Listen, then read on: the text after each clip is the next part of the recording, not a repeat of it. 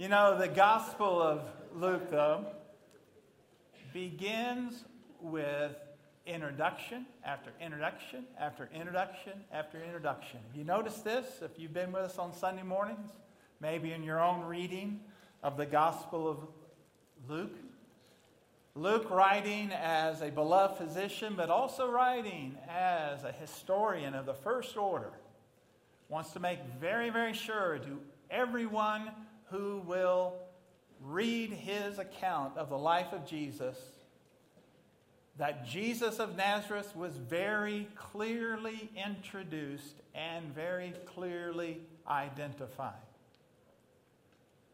Look at these introductions. He's introduced, first of all, by the angel Gabriel back in chapter 1. He's introduced to Zacharias, who will be the father of John the Baptist, who will be the predecessor of Jesus. Gabriel actually uh, introduces, in a way, the fact of the coming of Jesus to his own mother, Mary. She is told that she will be the mother of the Son of God. Jesus is introduced by the angels on the night of his birth to those shepherds. Remember that beautiful, beautiful scene? And then eight days later, when he is taken to the temple for his dedication, he is introduced by that aged man, Simeon, who takes him in his arms and identifies him again for his mother and his father and for all the worshipers that are nearby. And then, nearly 30 years later, John the Baptist introduces Jesus. As during his preaching campaign, he is sharing the message that people should prepare for the way of the Lord. They should prepare for the one who was coming. And he introduced Jesus to them by baptizing him in the Jordan River. And what an introduction also took that place that day, an introduction like no other. What happened? The Holy Spirit introduced Jesus. How? By coming upon him in the form of a dove. And God the Father introduced his Son, speaking from heaven This is my beloved Son, in whom I am well pleased. Somebody else heard that introduction and identified Jesus, and that was Satan. And we saw last week and in chapter 4, where we are this morning, verses 1 through 13, as Satan himself identifies Jesus and tempts him and tests him. But now, in this passage that Joe's read for us this morning, what a moment. A moment like any none other. Why? Because listen carefully. Jesus introduces himself. For the first time, Jesus introduces and identifies himself. Yes, what a moment it is, as I want you to see this morning from this passage. It is a moment of truth the moment of truth as Jesus introduces himself. Now, where does this take place? It takes place in his hometown, Nazareth, where he has lived for nearly 30 years. It not only takes place in his hometown, it takes place in his own place of worship, his synagogue, where he has attended faithfully throughout his life. He is in the synagogue where he has taught, where he has worshiped. His neighbors are there who know him well. Childhood friends who've grown up with him. Imagine even some of his family members, no doubt, are there. Relatives. And Jesus chooses this moment in this place, in his hometown, in his home place and spot of worship to introduce himself and identify himself.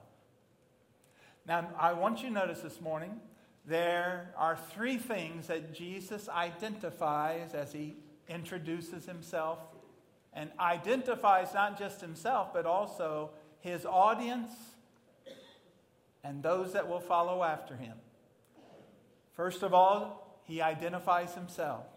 Secondly, he identifies his enemies. And thirdly, he identifies his disciples. That's what I want us to see in this moment of truth in the synagogue in this hometown of Nazareth. Notice, first of all, Jesus identifies himself. And again, what a moment this is. He shares with his family, he shares with his friends, he shares with his neighbors that he is God's Messiah. That he is God's Messiah.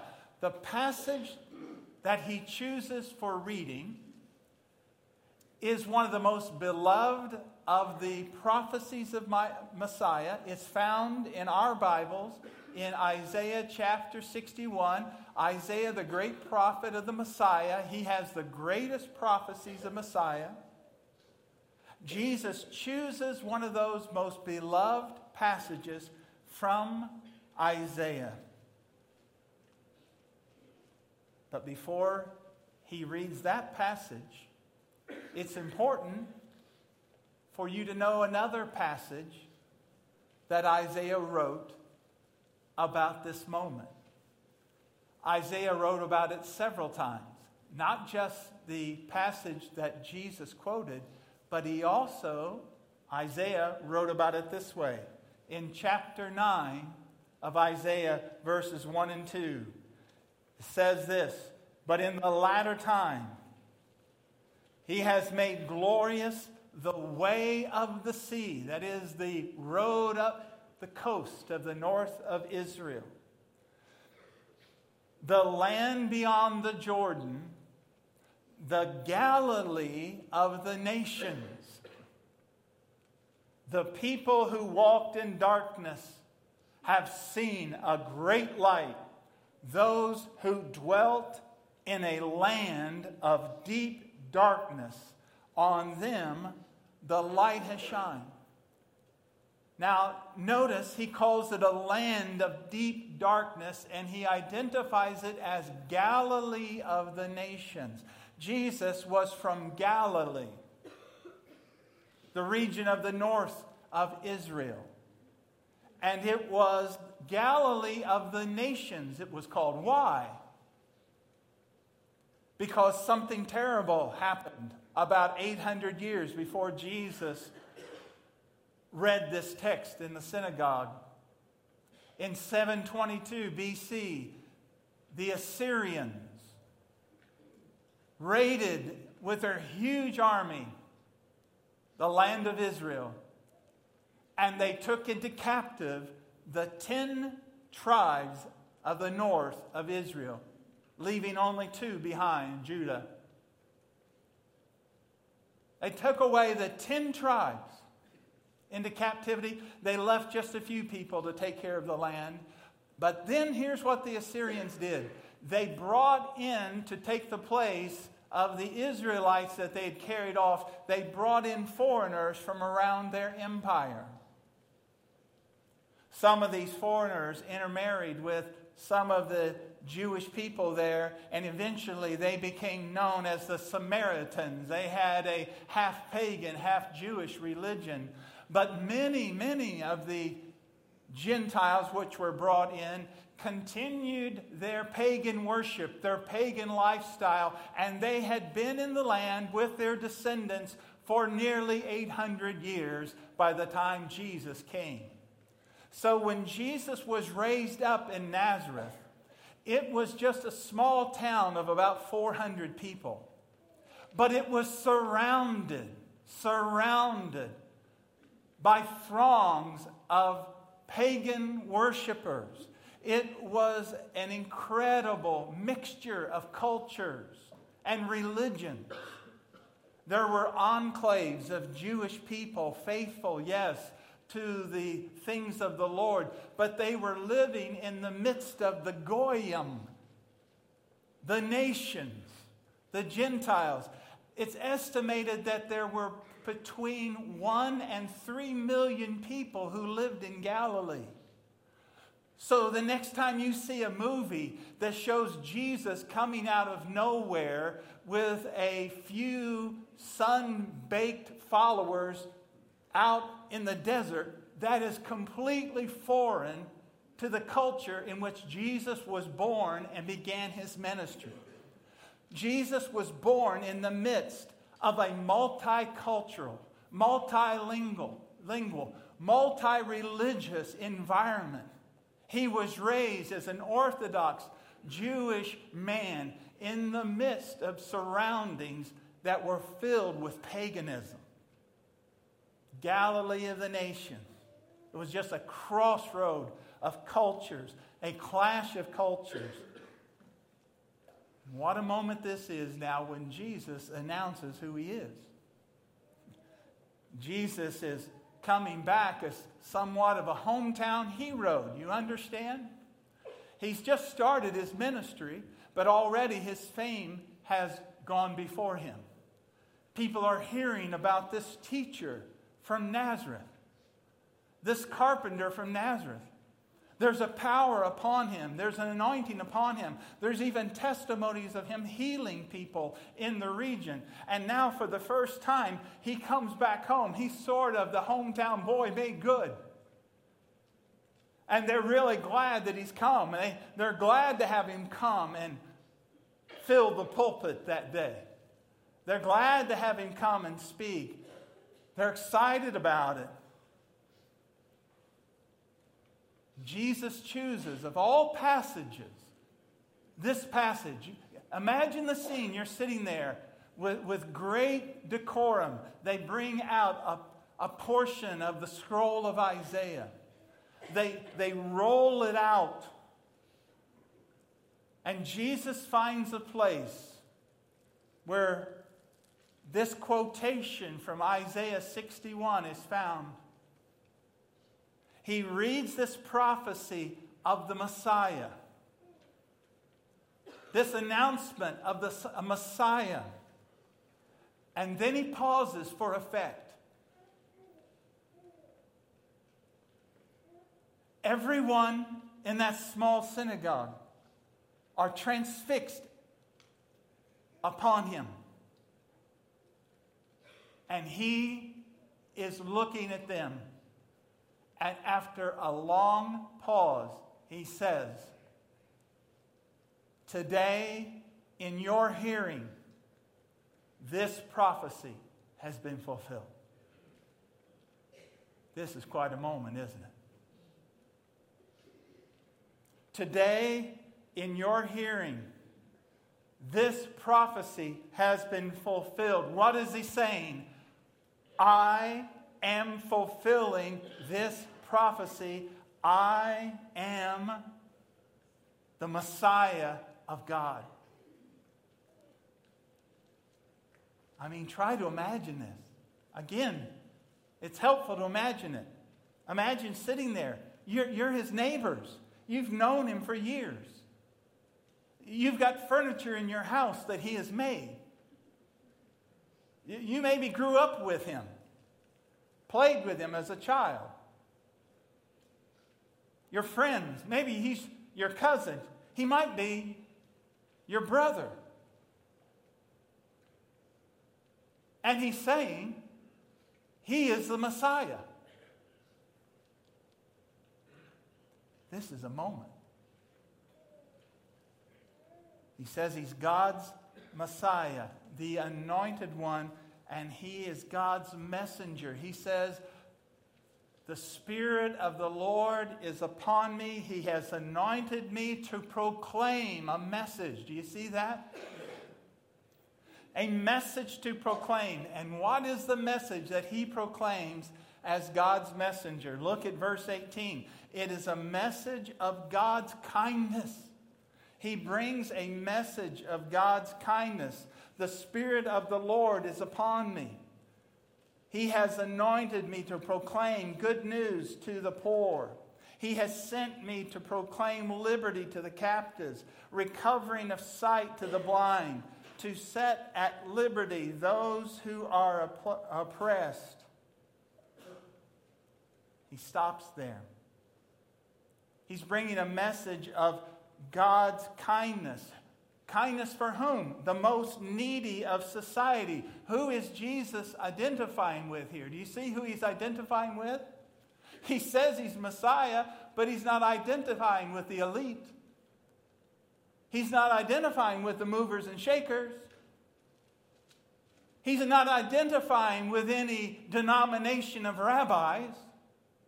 No, he identifies with the most needy emotionally, physically, socially. He identifies with them. He says, I have come with a message for the poor, for the captives, for the blind, for the oppressed. That's who he identifies with. And he's speaking not just to those with physical and emotional oppression, oppression, but most of all, spiritually oppressed. People who know and sense how far they are from God and their lives seem hopeless. He brings a message of God's kindness. Isn't it a wonderful thing that when Jesus revealed his Father, he revealed him as kind? Aren't you glad? He brought a message of God's kindness, but in particular, it's a message of God's grace. Look at verse 19, if you will. Verse 19, he says that he has come to proclaim what? The year of the Lord's favor. That word favor is the same expression for grace. He says, I have come to proclaim the year of the Lord's favor. Now, listen carefully, church. We read this and it passes by us fairly quickly. But any Jewish person and all the people in that synagogue that morning, they knew immediately what Jesus was referring to. When he refers to the year of God's favor, he's using the language associated with the celebration of the year of Jubilee. You remember how the Jewish calendar was set up? Seven days, resting on the Sabbath day, seven years in a religious cycle, and every Sabbath of seven years, that is, every 49th year, brought the 50th year of the year of Jubilee. The 50th year was a year of Jubilee, and it was a year of jubilation. Why? Because on the year of Jubilee, the debtors were released from all their debts. How many of you would look forward to that year coming? On the year of Jubilee, you were released from your debts. On the year of Jubilee, the disenfranchised got their land back. The land that had been sold by their families, it came back to them in the year of the Jubilee. The depressed were given hope. It's a new beginning. I have a new phase in my life. And those who were needing deliverance, most of all, the slaves were set free. The servants were set free in the year of Jubilee. That's the year that Jesus is talking about. It's the year of the Lord's favor but he's using it here not about the literal year of Jubilee, but the fulfillment of what the year of Jubilee represented. That there was coming a year from God, there was coming a day from God when people would be free, people would be delivered, oppression would be over. It's the year of the Lord's favor. Jesus says, I've come to proclaim it, I've come to bring it. The year of God's favor. Now, friend, listen carefully. The year of God's favor is not one year. It's not 365 days. It means an age of God's favor. It means an age of God's grace. And what Jesus proclaimed that morning in Nazareth is still true today we are living in the age of God's grace. This is the age of grace. It's not come to an end. There's still hope, there's still deliverance, there's still renewal, there's still opportunity, there's still life real and full of peace and joy offered from the Lord, we are living in the day of grace. This is a day of God's grace. Existed for 2,000 years. But now notice something. This is very interesting, and you don't want to miss it. The age of God's favor and grace is not timeless on this earth. It has lasted for 2,000 years, but it is not timeless. There is a day when the day of God's favor and grace will come to an end. And this is amazing. As Jesus quotes Isaiah 61, he stops his quotation in mid sentence. If you've never seen this before, you might want to see it. Turn in your Bible to Isaiah 61. This is what Jesus is quoting. But notice how he quotes it. Very deliberately, he stops where Isaiah didn't stop. He pauses. Why? For this reason. Isaiah 61, verse 1. Listen to the passage that Jesus quoted. Isaiah 61, verse 1 The Spirit of the Lord God is upon me, because the Lord has anointed me to bring good news to the poor. He has sent me to bind up the brokenhearted, to proclaim liberty to the captives, and the opening of the prison to those who are bound, to proclaim the year of the Lord's favor. Stop. That's where Jesus stopped. As he was reading the scriptures, he stopped where no one else would stop. But he knew as Messiah, he had to stop there because he was opening the year of God's favor. But that age won't last forever because there's another age. Look at it again. Verse 2 of Isaiah 61. To proclaim the year of the Lord's favor and the day of the vengeance of our God. Nobody but God knew there were 2,000 years between those two statements.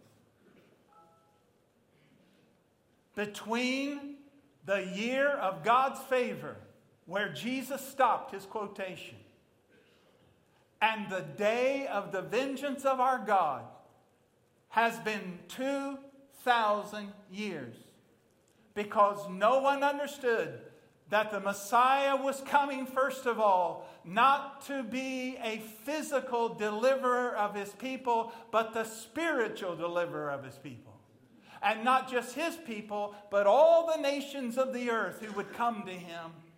But there would come a time when the day of God's favor would be over, and there will come this day, as sure as you're here this morning, the day of the vengeance of our God. Jesus said, The Son of Man himself is coming in the clouds. The book of the Revelation says he's coming on a white horse. He's not coming humble Jesus, meek and mild. He's coming as the Holy One of God, King of kings and Lord of lords. He's coming to bring vengeance on his enemies, to conquer those that oppose him, and to establish his kingdom on this earth. He is coming, my friend. I saw a bumper sticker one time I never could find out where to get one for myself. It said, Jesus is coming again, and boy, is he mad.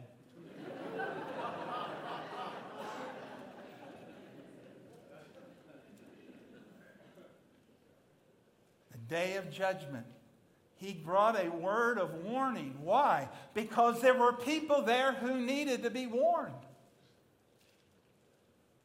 He loves these people. Do you think Jesus doesn't love this congregation? These are his family members, his friends, his loved ones. And he reveals to them that he has come to bring salvation, peace, deliverance, the day of God's favor. But he also knows that some of them are his enemies. And they need to understand that they're enemies to this grace of God. They're not part of it yet. Jesus identifies his enemies. Do you know Jesus had enemies? Do you know that Jesus has enemies? He does. It may surprise you who his enemies were. Where his first enemies showed themselves. Not among the Romans, not in the temple, not in the Sanhedrin in Jerusalem. His enemies were revealed in his own hometown, in his own home place of worship. What is the character of Jesus' enemies? How do you know an enemy of Jesus? What is the character of Jesus' enemies? Well, look at it may surprise you. Who are his enemies here? First of all, they're people who knew him. They knew him. Again, they're his neighbors, his lifelong companions. They're even some of his family members, but they do not believe for a moment what he's saying. They're stunned by it. And they've heard rumors that he actually is, is being called the Messiah. But now here he is, right in their presence, right where they have met with him for years, saying that he is the Messiah. They know him, but they don't know him. Do you know it's possible to know somebody and not really know them? That's what happened to Jesus. Here's what John said, who wrote the Gospel John. He said it this way He came unto his own, and his own received him not. Make sure you understand that verse. That first word, own, means his own things. His own things. That means he came into his own creation.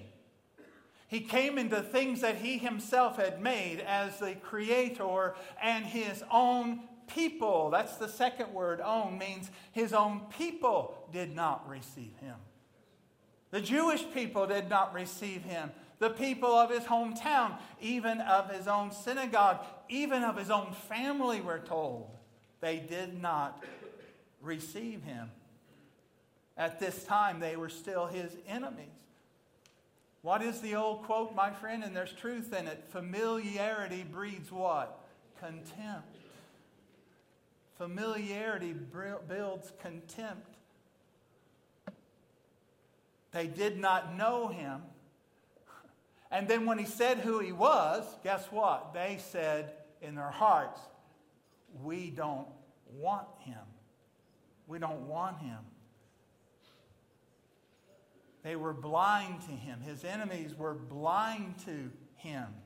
Oh, they admired him. You notice what? They admired him. They admired his ability. Look at verse 22. And they all spoke what? Well of him and they marveled at his gracious words. He was a very compelling speaker, our Savior. And they marveled at him. He was well known and well esteemed, and he was well spoken, and he was very capable with the scriptures. They admired his ability, but they did not acknowledge his identity. They admired his ability, but they would not acknowledge his identity. And my friend, that is unchanged over the centuries. People admire Jesus, but they don't acknowledge him. Religions worldwide admire Jesus, but don't acknowledge him. Islam admires Jesus, says he is a great prophet, the greatest of the prophets, except for Muhammad. Islam admires Jesus. Buddhism admires Jesus. He is a great example. Hinduism admires Jesus, saying he is one of the gods of the millions of gods. Mormonism admires Jesus, saying he is the greatest of the sons of God. He is the greatest of the sons of God, and that is what Mormonism teaches. Jehovah's Witnessism teaches that he is a son of God, but he's not God the Son. Admiring Jesus, but not acknowledging Jesus. But my friend, listen carefully, church, this morning. And you examine your own heart with what I'm about to say. The most tragic admiration of Jesus but the rejection of acknowledgement of Jesus is in counterfeit Christianity being carried out in tens of thousands of congregations around this world this very day.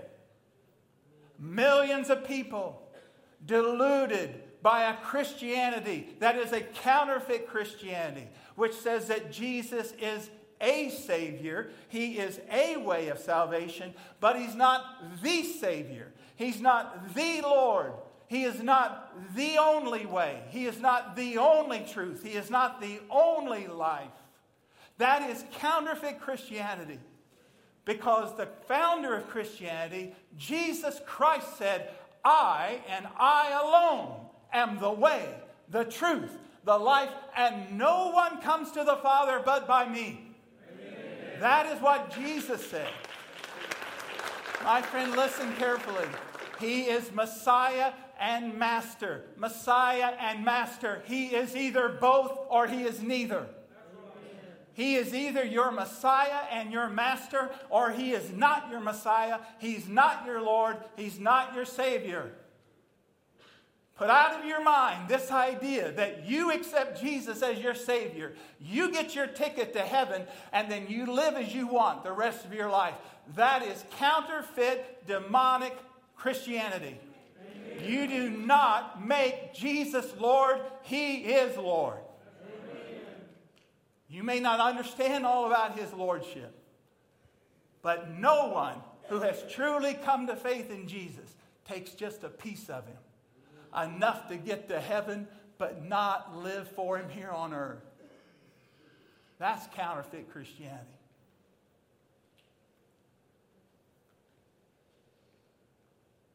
Why were these people his enemies? They were blind to him. Why were they blind to who he was? Listen, why would the poor in spirit get in on this? Why would the broken get on this? Why would the captives and the, and the people depressed and without hope get in on this? But these people are not going to get into the kingdom as they are. Why? Because they were blind to themselves. Notice what they said, verse 22. Is not this Joseph's son? Is not this Joseph's son? And he said to them, Doubtless you will quote to me this proverb Physician, heal yourself. What we have heard you that you did at Capernaum, do it here in your hometown as well. Hey, we are your homies. We're your homies. Who do you think you are? We know your daddy. Who do you think you are, and who do you think we are? They were so self focused, they were blinded to their need. Self blinded. So, what did Jesus do? In love. Jesus does this in love. He has to show them who they really are. He has to show them the condition of their heart. He has to show them how far they are from God. And how does he do that? he tells them two stories from their own history, but they've never applied it like he's applying it. Verse 24, he said, Truly I say to you, no prophet is acceptable in his hometown. But in truth, I tell you, there were many widows in Israel. Circle the words in Israel. In the days of Elijah, when the heavens were shut up, three years and six months, and a great famine came over all the land, and Elijah was sent to none of them, but only to Zarephath. Zarephath, where is that? Galilee of the nations, the pagans in the land of Sidon. Who was the queen of the Sidonians? Jezebel. To a woman who did not know God, was not of the people of God, she's a Gentile, she's the only widow to whom Elijah was sent. Things are getting a little uncomfortable. Jesus is just getting warmed up. He says there were many lepers in Israel in the time of Elisha. Elisha succeeded Elijah, and not one leper in Israel was healed by Elisha, only Naaman the Syrian. The enemy of God's people, the general of the Syrian forces was healed from his leprosy when he was told to dip himself seven times in the Jordan River.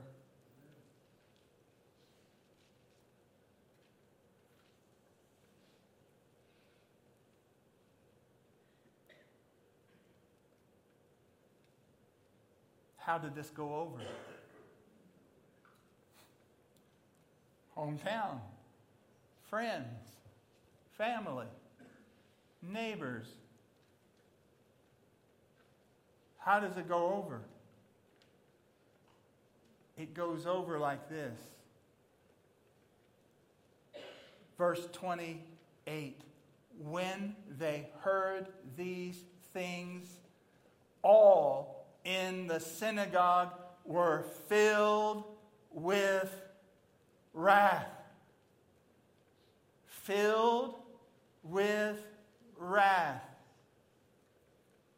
Why? Why were they so filled with wrath? Listen carefully. Because Jesus told them, listen up, you're not special. You're not special. Understand what Jesus is saying. You do not get a ticket because you are a descendant of Abraham. you are in need of grace just as much as that Sidonian woman. You are as in need of grace as that pagan Syrian Naaman. You are as without merit before God in your self righteousness as that leprous pagan Syrian general Naaman. That's what Jesus was saying.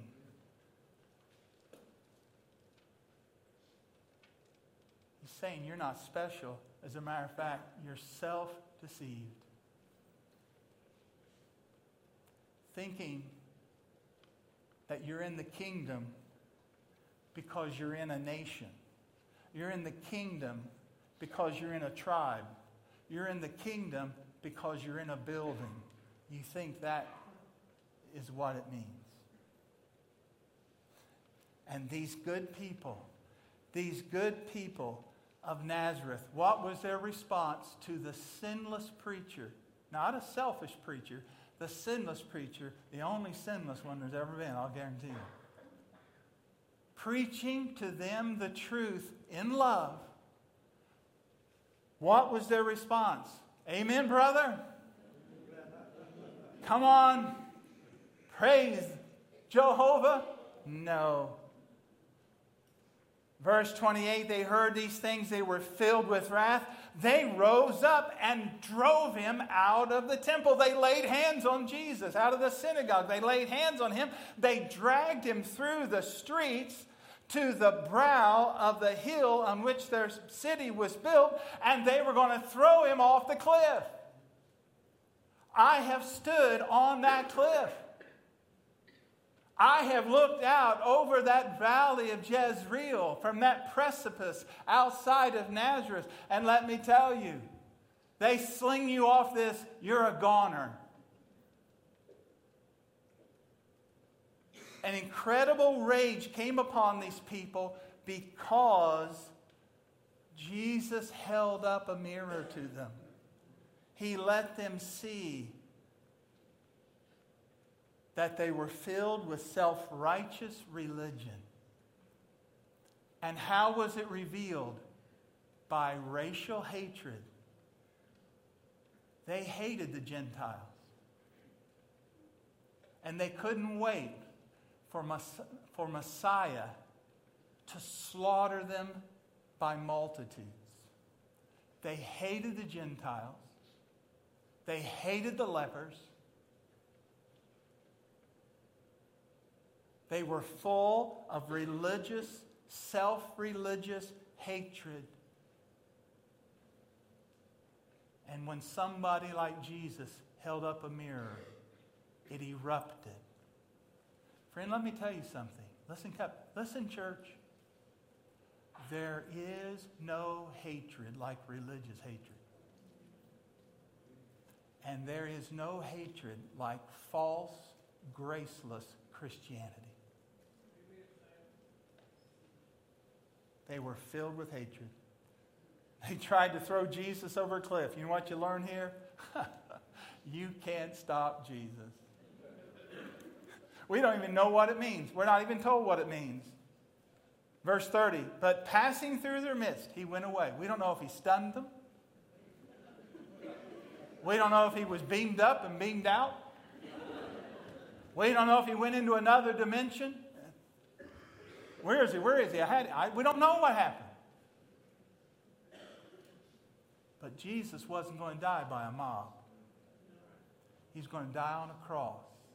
Nobody was going to take his life from him because he'd come to lay it down. Who are we as his disciples? You want to know where you are in this, where I am? I tell you where you are. You are the leper, and you are the widow who has been graced by the kindness and goodness of God. You have been made whole. You who were, we were without, we've been brought near. We who had no claims on Christ, He's claimed us. We who were so far away, He's brought us near. We who were so dirty, He's washed us in His own precious blood, healed us from our leprous sinfulness, made us His children. That's who we are. We're miracles of grace. If you're a Christian, friend, listen, it's a miracle of grace. Don't ever lose the wonder of it all. And now you're a messenger of grace. You're a messenger of grace. We were once starving like the widow. Now, what we can do now? We can tell people the bread of life. We were once in our sin rotting away and we can tell people they can be made whole in the blood of the Lamb. We are Messiah's messengers. Can you believe that? I'm talking about us. Look around. Us. Who have been, by God's grace alone, brought to know this is the year of God's favor, His grace, and not by works of righteousness which I have done, but according to his mercy, he will save me. He will wash me with regeneration. He will give me the renewal of his Holy Spirit. Oh, friend, that is the grace of the Lord. That's the good news. You feel far from God. You feel like you could never come to him. Oh, friend, hear me. You don't know how close you are. He came for you. But, dear friend, if you're sitting here in your smug satisfaction that you've appeased God by another Sunday in church or another few shekels in the offering, and you've tipped your hat for a few minutes so that you can live your life the way you want to and still go to heaven, friend, I will encourage you. Be very, very concerned about the state of your soul. But it's the day of grace. Lord, hear our prayer. This is the year of the Lord, the year of your grace. Thank you for these dear people now. And I pray, oh God, open our hearts. I pray, oh God, for any who has felt, felt anger rising up in their heart to this message. Oh God, I am not the perfect messenger, I, but it's your message. Let them see that our hope is not in ourselves, nothing we can do. Our works are filthy rags, but Christ is perfect righteousness. Our hope is not in ourselves, it's in Christ. And I pray that every person in the sound of my voice this morning will run to Jesus if they've not run already. Run to Jesus right now in their darkness and in their brokenness. Run and claim the day of God's favor through his anointed one, Jesus Christ, the blessed Savior. May they fall before Jesus, confessing themselves as sinners and confessing him as Lord and Savior. And Lord, you will save them today. Thank you. May that be the reality of every heart and life here today. I pray in Jesus' name. Amen and amen. Amen.